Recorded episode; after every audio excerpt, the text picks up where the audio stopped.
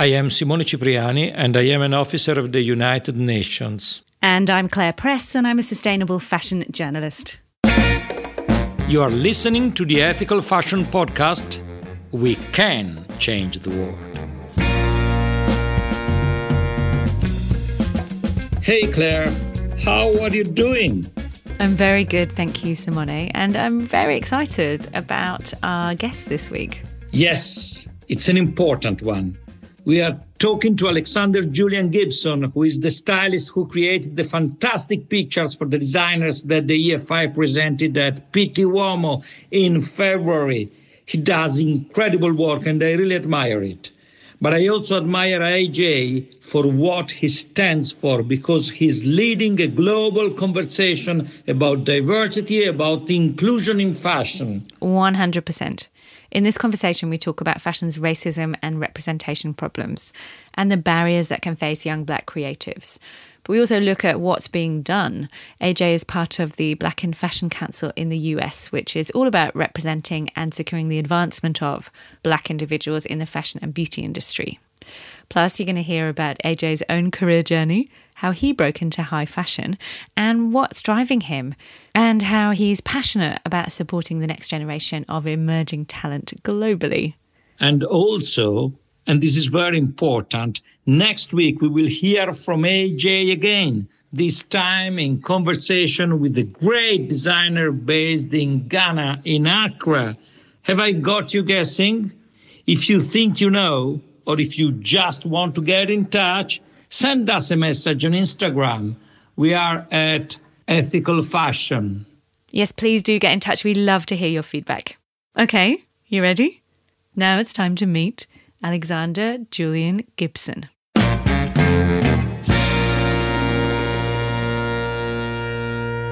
We're delighted to welcome Nigerian American creative director Alexander Julian Gibson to the podcast. Welcome. It's great to meet you. Thanks for joining us. Hello. I'm so happy to be here. Thank you guys for having me. Um, but also, you guys can definitely just call me AJ.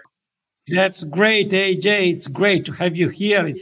We've been working together on a special project for our EFI Accelerator for African Designers. We are so happy to have you on the podcast and the first question is Can you describe the campaigns you created and styled for us?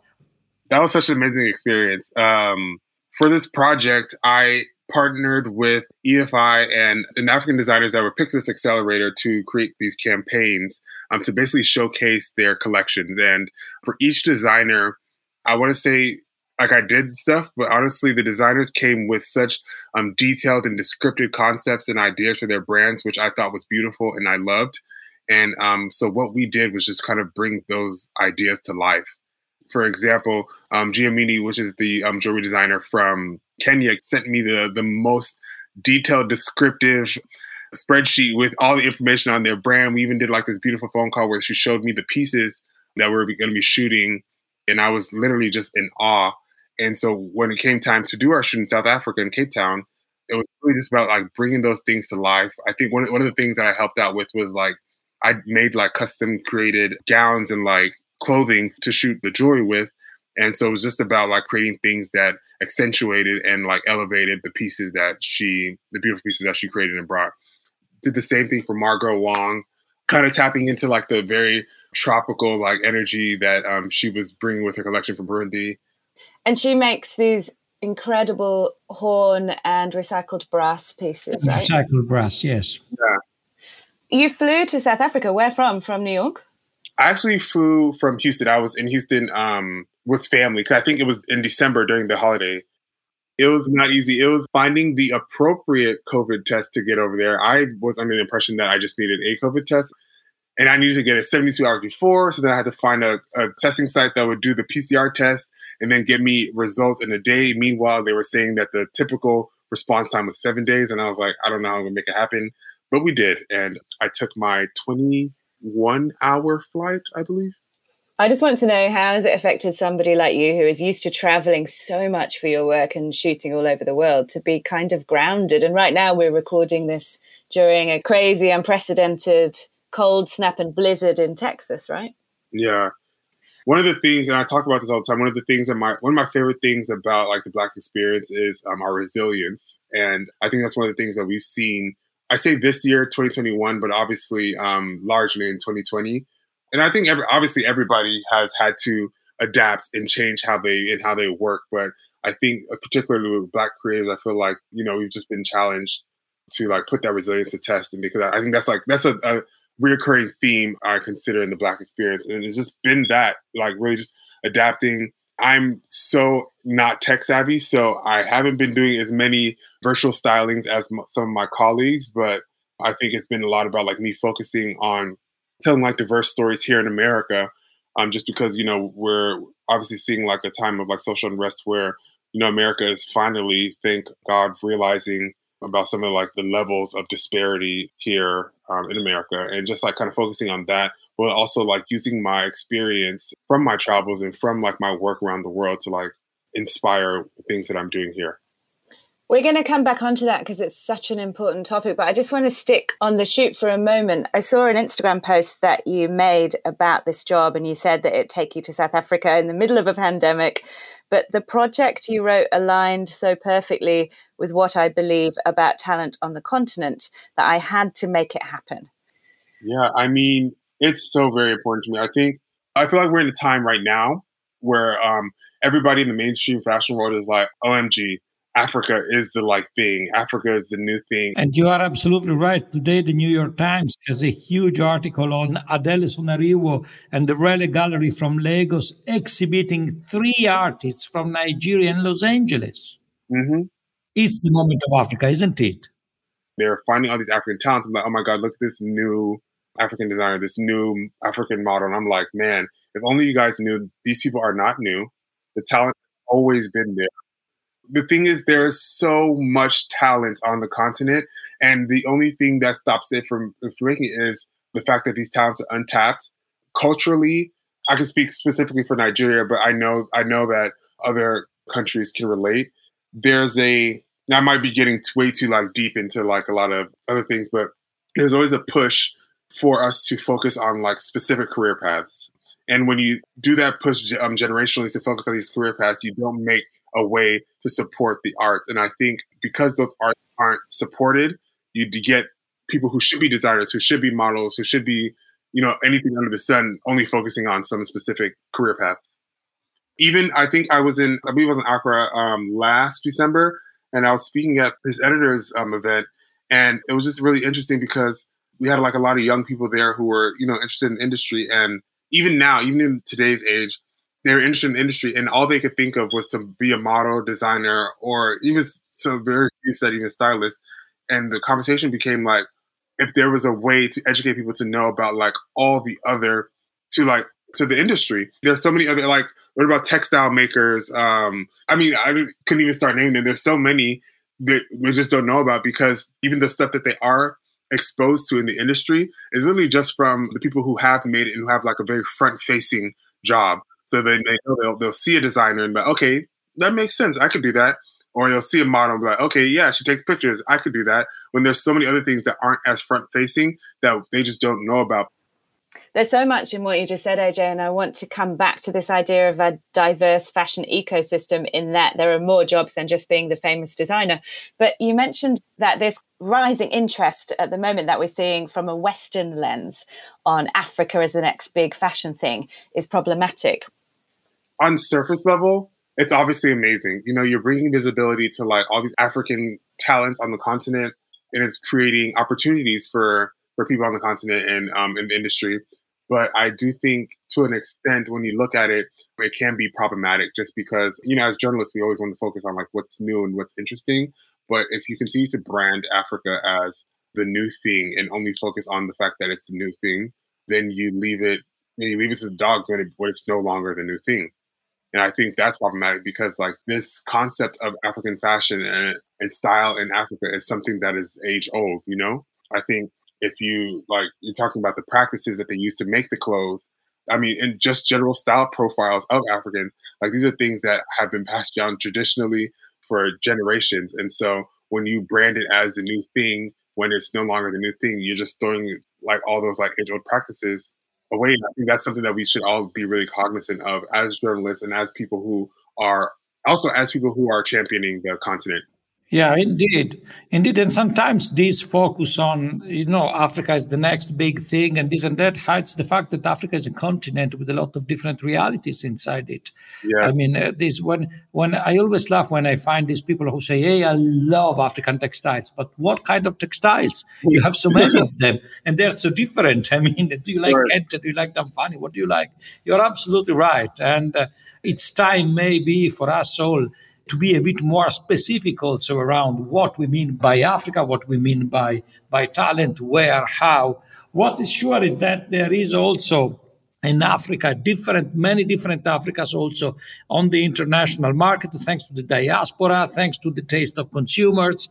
Today I was over the phone with the CEO of Ratti, which is a giant luxury company of, of luxury textiles in Italy. They, they supply some of the biggest brands in the world. And we were speaking about one kind of fabric, Faso Dan Fani, and we were speaking about Burkina Faso in a very specific way. And then suddenly the guy asked me, Hey, what about Kente in Ghana? And I said, That's a completely different story. And we started another conversation yeah. the richness of Africa is the, also the fact that it allows you to have so many different conversations around fashion. Is that so? Right. No, totally. I mean, it is exactly what you said. Africa is a continent. it's a continent with like with a bunch of different countries, and it, although there are obviously like some similarities, there are so many differences and things that have like you know created different fabrics, different textiles, different ways to create fabrics and different styles. But it's also to me like this kind of colonial lens that Western journalism puts on the entire fashion discourse because nobody ever says, oh, wow, Paris is suddenly the thing right now, do they? Paris is continuous in the discourse on what high fashion is supposed to mean. It made me think about how we talk about sustainability as a trend as well. Mm-hmm, mm-hmm. I mean, can't be right. Absolutely. That's, I mean, the same the same ideas like kind of follow that. Like it's dangerous to consider that to speak of that in a trendy way because that's something that needs to be kind of a statute. Yeah. And in the case of sustainability, that's why there is a lot of green and social washing because you use this kind of generalization. It's sustainable. What does it mean? You have to articulate. You're absolutely right. It's true. Well, let's come back also to the other point you mentioned, which was around how we venerate the front facing jobs in fashion. So we put the designer on the pedestal, we make them into a celebrity and then we by doing so even if not on purpose ignore all the people that are behind the scenes making it happen i've had a conversation about this with one of my good friends Adebayo. He's a designer for Orange Culture. We just interviewed him. really? Oh, I love Bayo. Just a few days ago, yeah. I love that. Literally, Bayo's like the homie. We were actually in Rwanda for the collective RW Fashion Week. And I, I don't ever get me started on Rwanda because I can say a billion amazing things about Rwanda. But one of the things that we realized about Rwanda was that they have a lot of support from their government for the fashion industry. One of the things that I noticed that I think was really small, but I thought was like really amazing was that all the designers in Rwanda all have storefronts. There are so few businesses that are just like, oh, we're only digital or we only just sell on Instagram. They all have storefronts, even like small like jewelry designers, they have somewhere that they're selling their pieces. And it's something that is encouraged by the government and they receive like resources and things to help that. And I feel like they do that because their government has realized the importance of supporting the arts. I don't know the specifics. I'm not like a government person, but I believe like they get like some tax support with textile making in the country, with manufacturing in the country. And so I feel like because a lot of the other countries don't champion those other outlets that are needed to create a brand, we see the young people in the country not looking into those mm. those yeah, but also, do you think it's about how we lavish the attention over the founder and the designer? I mean, that's also media's fault. We ought to do more stories about how things are made and the hands behind the work. No, yeah, totally. I definitely agree with that. I think a part of the beauty in like African clothes and African fashion is about like the method in which the clothes are made. And so I think that's when you begin to talk about like the traditional ways that. So, for example, with one of the things that are really popular coming out of Nigeria is like the use of like aso oke and the um and that fabric. And if you talk about like how those fabrics have been weaved like through the years, I think that's important because then you talk about the history and the culture that's behind that and the people that are making these. And these are the people that aren't really getting the press. Mm-hmm. And fashion at the end of the day gets along well with, with all these kind of different skills and capacities because fashion is a collaborative business. Exactly. In, and at, at, the end of the day, in which you put together a textile designer with people who make textiles for product development, people who make the prototypes, and this and that. And it's out of this network of collaboration that you create fashion. And you also find in fashion a lot of people with many different skills at the same time. Look at you. You are based in New York, but you are a visual artist. You style shoots, you style music videos, shows, campaigns, but you also direct you take photographs yourself. You are a multifaceted person. And, and it, maybe it's interesting before we go any further that you tell us more in your own words about what you do where you do it and who do you work for? Man that's a loaded one. I do a lot. I do a lot because i love what i do and i just want to have my hand on everything. Um, i am a stylist creative director and just like in general visual artist. And I focus a lot on editorial work just because I think there's a magic in creating photos. I'm actually a freelance artist, but I work a bunch with a lot of African artists like Patoranking, Adekunle Gold. I previously worked full time at GQ, um, so I still have a good relationship with them and do a lot of work with GQ as well. But I've styled and done editorials for um, Highsnobiety, Vogue, Teen Vogue, New York Magazine. I mean, just a, a, gamut of brands. And I think that was one of the reasons why I went freelance, just because I kind of wanted to sow my oats and be free. And I think um, I've loved it because I've been able to explore fashion and culture and style and art and all their intersections on my own and through my own like storytelling, but of course in partnership with other brands. But I think that's been one of the most beautiful things of being I'm um, a freelance artist you label yourself as an artist, as a freelance artist. So this yeah. means that you are at the center of a network of collaborations because this is oh, what an artist is, isn't it so? Absolutely. I love the spirit of collaboration. I think I think there are a lot of talented people and one of the things that pushes me to collaborate with people is because in the same sense, in the same concept that I have for Africa and the talent there, I have for um, Black people and people of color here in America.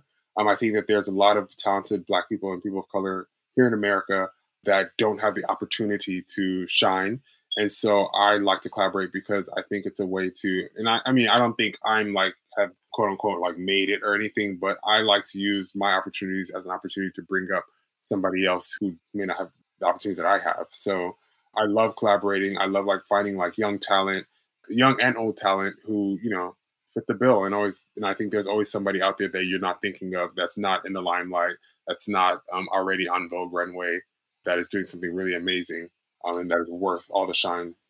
Are you part of Black in Fashion, the new initiative in the US? Yes, I am. Could you tell our listeners who might not know what that is?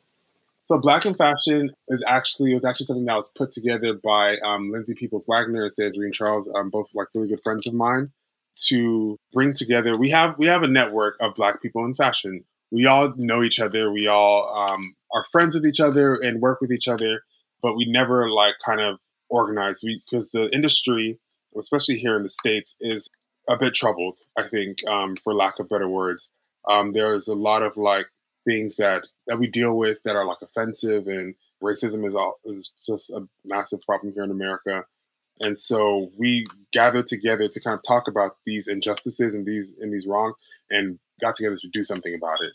I think there was a time when we were all talking about all the issues and, and it became something that well okay now people know about it and things it felt like things still weren't getting done we would talk about it and they would just like kind of disappear and we would just still deal with them but i'm so happy that we've like come together to kind of now create doctrine and, and a platform to address these issues and make sure and figure out solutions recently um, for fashion week the black in fashion council basically created a, a platform to like kind of uplift some young black designers and basically like show them to the fashion community here in New York. And so I think that's one of the things that we've been really focusing on is kind of making sure to uplift like young black talent to basically provide like that avenue of people who again like you know the industry is very who you know.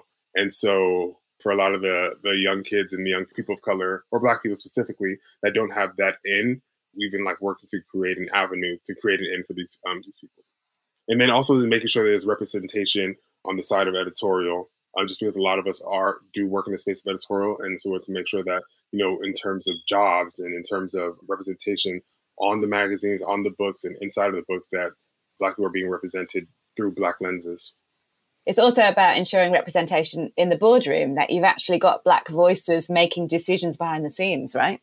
Absolutely. I think that's one of the. It's always a trickle down effect. You know, there's there's a beauty in like having a black person on the cover, but if you're the person making the decisions about that cover, there's no people of color, no black person in that in that room. I think that's another level of a problem. And I think um, starting with the C-suite, it's always like the best way to do it.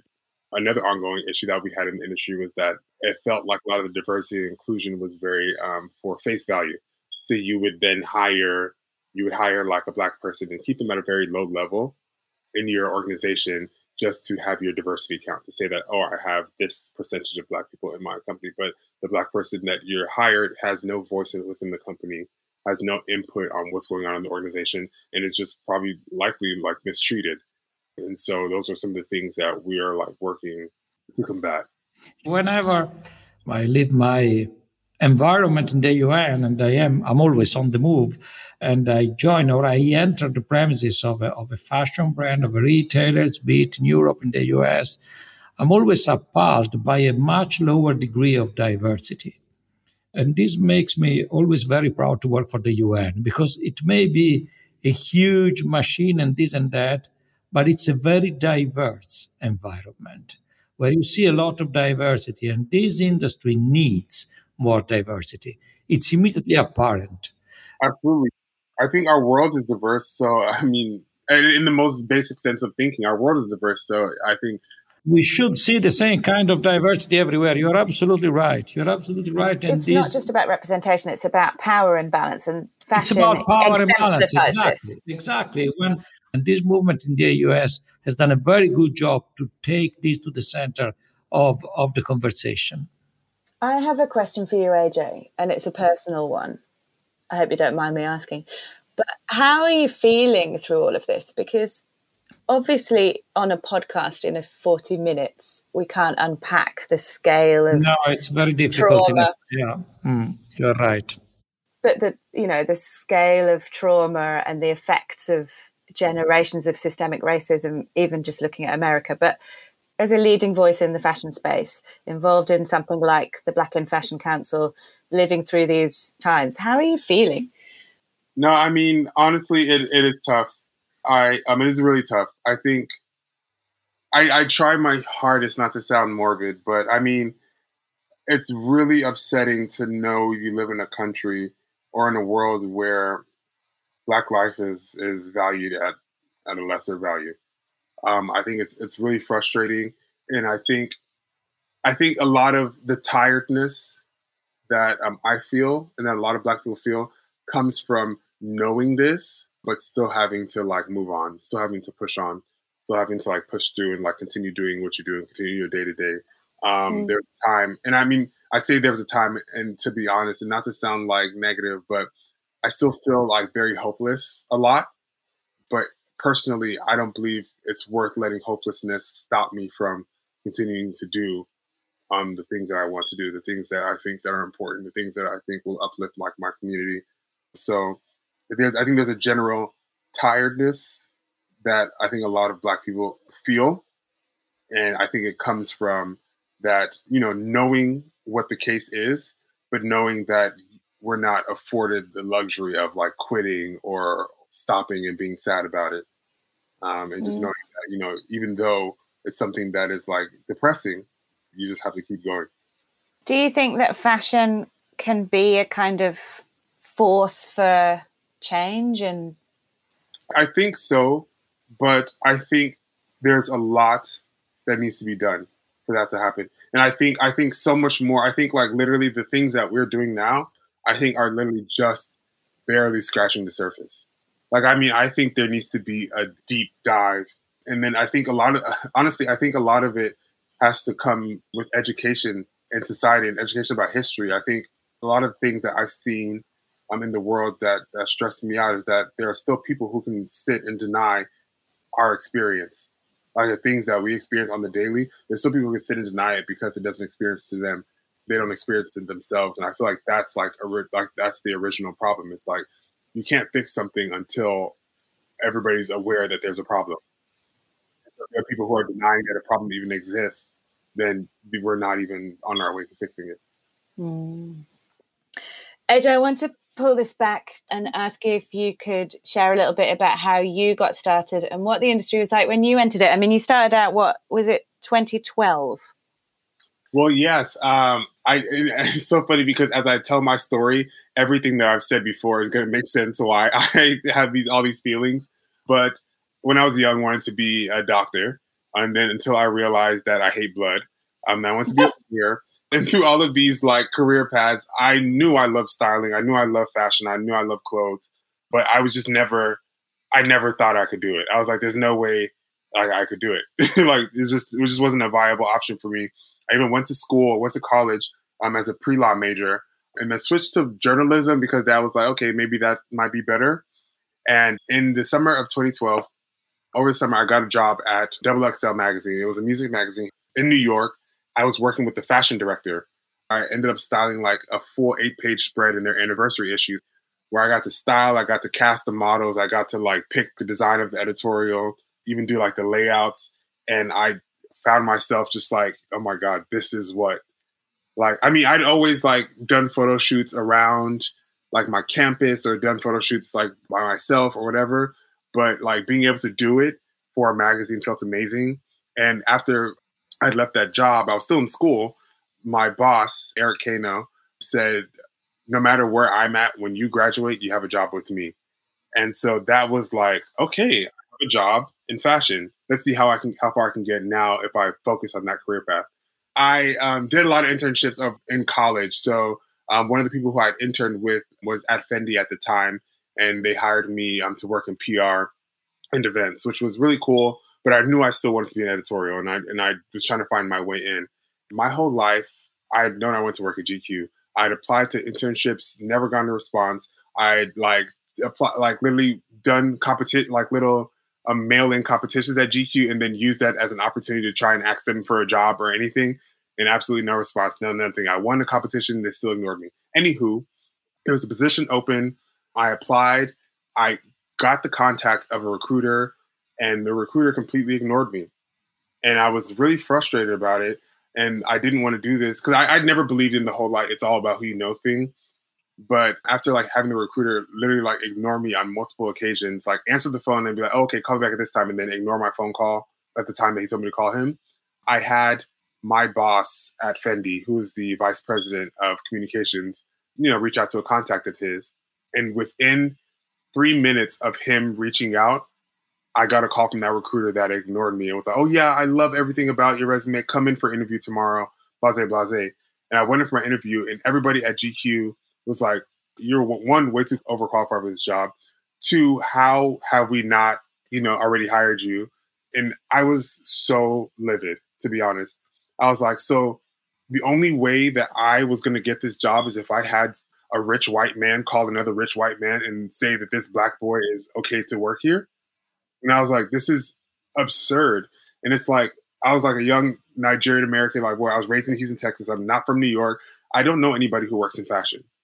I knew no, like the only way I knew people who worked in fashion was because I went, I interned in New York. And so it's like, I could have very much missed this whole opportunity that I was overqualified for and was it was my dream just because I didn't know enough like a rich white man to talk to another rich white man. And I was so frustrated by that. But then I was like, you know what? I'm going to take this job and I'm going to create an avenue for people like me, people from my background, people my um, background similar to mine, to be able to come into the industry. And so um, I started working at GQ. I worked a lot with the, the Diversity and Inclusion Council um, at Condé Nast, and um, I was actually one of the founding members that started the the council, um, working directly with Anna. We brought in a whole bunch of like students from HBCUs to like come, did internships, jobs, everything. Blase, blase. I had my time at GQ. I did all that I needed to do, and I started and I decided that I wanted to leave. GQ was always my dream job. I didn't really know where else I wanted to work, and I was like, well, I could. A friend actually told me like you should work for yourself, and I was like, you know what? Let's try it. So I worked for myself. I started working for myself. I started doing like a lot of travel and talking about the intersections of travel, style, and culture.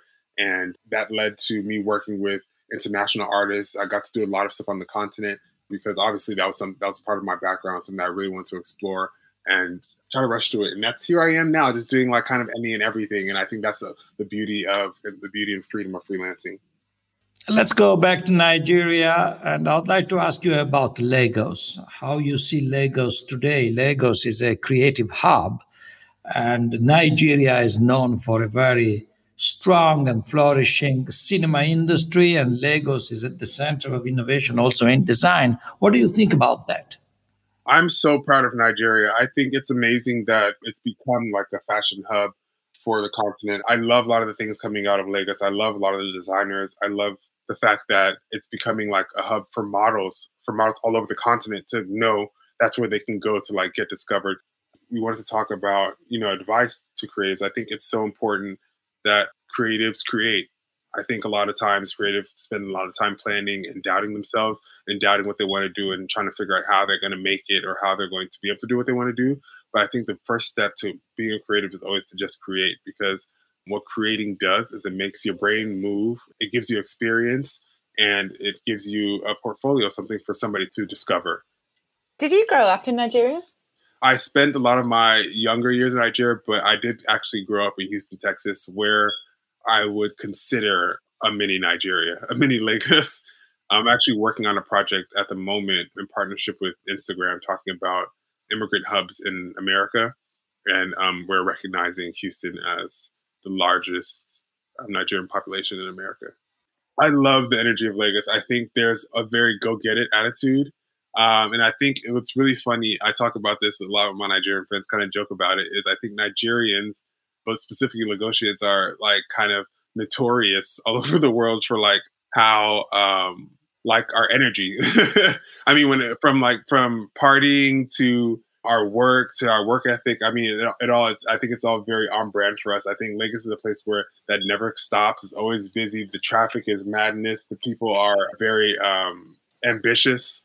And I, it's, it's something I'm still not totally sure where we get it from, but it is definitely something I'm very, very grateful for. And what about style? Could you touch on some Nigerian designers that you admire? Oh yes, um, oh, there's so many. Nigerians have like a very special madness, mad love for it. I mean, be, I think young Nigerians get their um, love for style um, from like you know their parents, and it, you can see like grandparents who there when they get dressed, it's a it's a moment. It's an absolute moment. I think that's something that is like kind of handed down to us. Um, some of my favorite designers are, of course, like my friends who I think are super talented. Bayo from Orange Culture, Emmy from Emmy Kasbit, Kenneth Eze. Kenneth Eze, yes a super talented designer. Um, Ray Lagos is one of another one of my brands that I really love. Obviously, for the um, EFI Accelerator, we worked with the Woman brand, and I was in awe with some of the amazing pieces that he created. I think there's there's honestly just endless talent. Lagos Fashion Week is one of my favorite times to be in Nigeria. I think you know just even the street style is something to be seen. I think. Okay, we're running out of time, and we could talk to you all day. I wish we could, but I want to end up by asking if you could share some advice for young creatives starting out. How can we get more young Black creatives into the industry, and what advice would you give them? Um, I think my advice to any young Black creative would be to create, to know your value, and I think those things are super important because you need to have that that portfolio, and that's the best way for you to continue to like get ahead because it's important that Black creatives create. You can't be a creator without doing the things that you love to do. You know, like I said, there are some challenges, but I think it's important that when our time arises and when the, the opportunity does arise, you have something to show for it.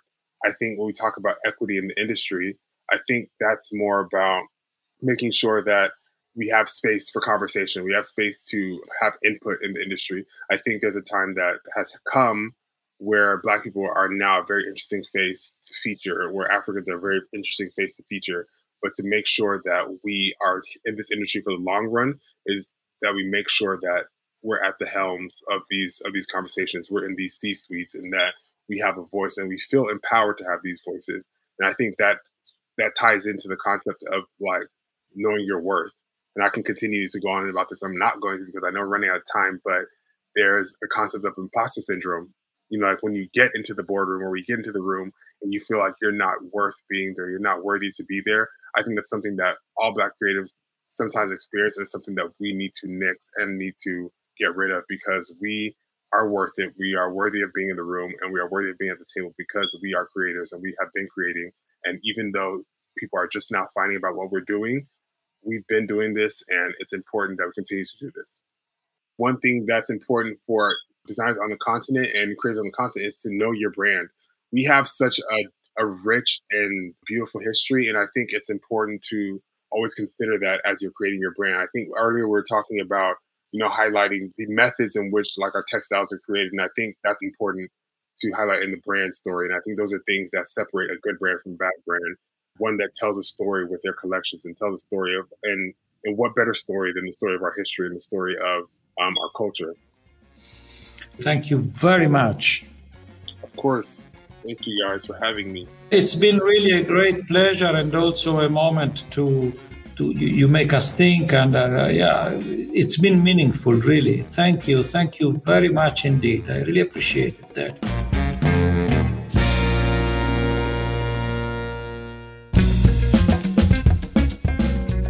Thank you for listening, my friends. Did you enjoy the show? Let us know. We'd love to hear from you. You can find us online at ethicalfashioninitiative.org and we are on Instagram at ethicalfashion.